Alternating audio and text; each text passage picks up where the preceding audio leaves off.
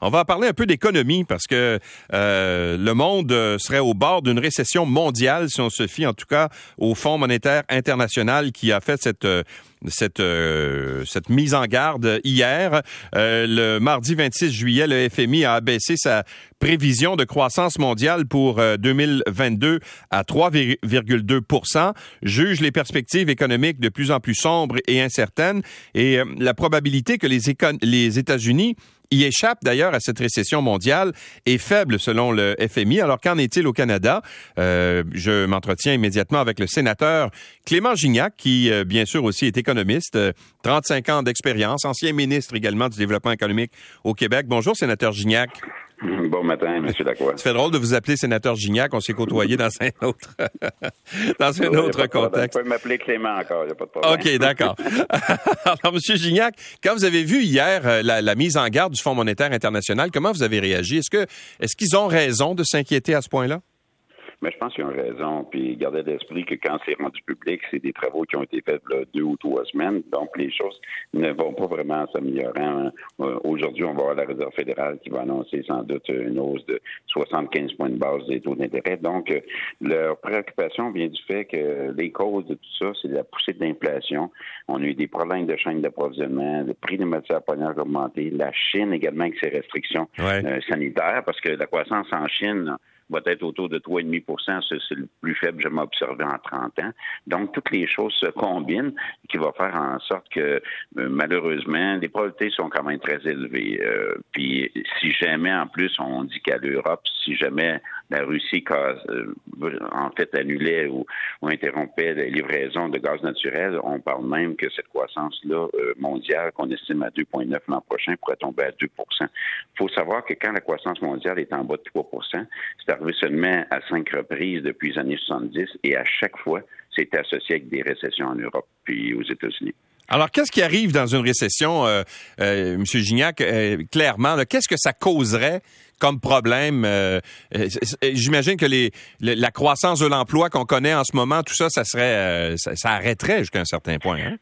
Oui, mais la première chose, il faut comprendre c'est quoi la cause de récession, parce que dépendamment c'est quoi les causes de récession, les, les conséquences sont beaucoup moins graves ou plus graves. En 2008, c'est une crise financière bancaire, et ça, ça va amener une grave récession avec une poussée du chômage. Cette fois-ci, c'est plutôt l'inflation, puis le, le, retard un peu des banques centrales à se mettre en action, de sorte que les taux d'intérêt montent, l'inflation va se mettre à reculer à un moment donné, et cette récession-là pourrait être moins longue et moins sévère. Et au niveau de l'emploi, pour répondre à votre question, euh, par le passé, les récessions ont toujours été accompagnées par une hausse minimum de 2% du taux de chômage, puis des fois, ça a été le même avec une hausse de 5 cette fois-ci, étant qu'il y a une pénurie de main-d'œuvre, au Canada, tu as un million de postes vacants qui demandent à être comblés. Au Québec, environ 280 000.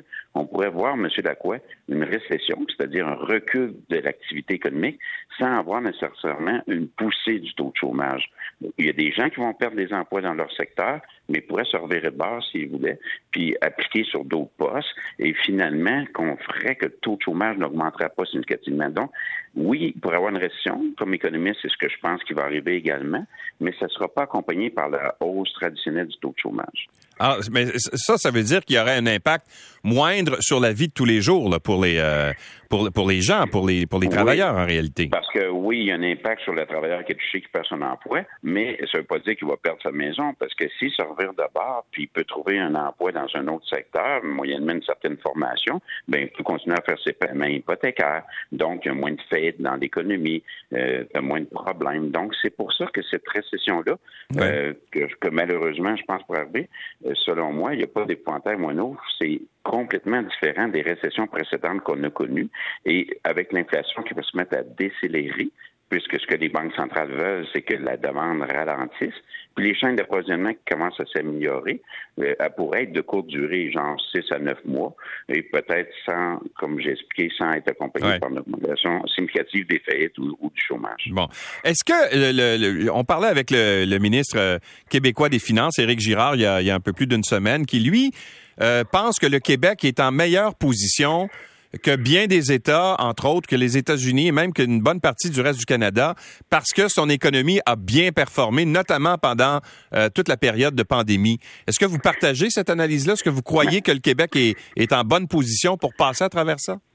Mais deux choses. J'ai raison d'être optimiste que le Québec va mieux, s'en sortir que les États-Unis, que le reste du Canada, parce que nos finances publiques sont en ordre et le gouvernement également peut injecter un peu euh, d'aide dans l'économie. Par contre, historiquement, euh, lorsqu'il y a une récession aux États-Unis, on s'en est pas vraiment sorti. Euh, au Québec, on a toujours été affecté. Mais selon moi, on va être beaucoup moins affecté au Québec parce que nos finances publiques sont en ordre.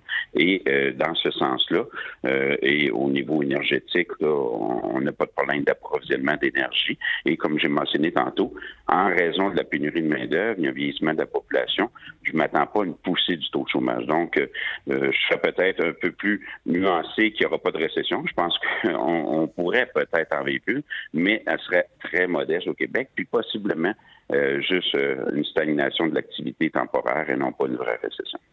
Bon, alors c'est encourageant. Et au Canada, est-ce que euh, on va mieux s'en tirer que le reste du monde aussi? Est-ce que notre notre système peut prévenir justement des conséquences graves?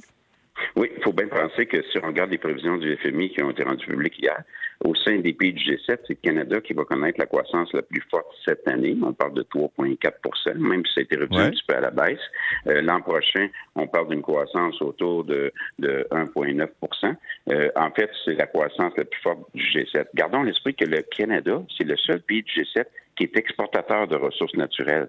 Donc, c'est sûr, quand on va à pompe, on trouve ça cher, mais dans l'Ouest canadien, le fait qu'ils produisent du pétrole fait en sorte qu'on a des recettes qui rentrent et que les finances publiques bénéficient de ça. Et l'économie est bénéficiaire de la poussée du prix du blé, de la poussée du prix du pétrole. Ça l'aide euh, plus au Canada que les autres pays. Donc, c'est pour ça que le Canada devrait mmh. mieux s'en tirer. Peut-être qu'on aurait une récession pareille, euh, parce que notre voisin américain on exporte 80 de nos produits-là, mais on serait moins touché que, les États-Unis et l'Europe. sénateur Gignac, euh, vous n'avez pas perdu la main, même si vous êtes rendu à Ottawa. on fait notre possible. Merci d'avoir été avec nous, c'était très clair. Merci beaucoup. Au, plaisir. Bon matin, monsieur. Au revoir.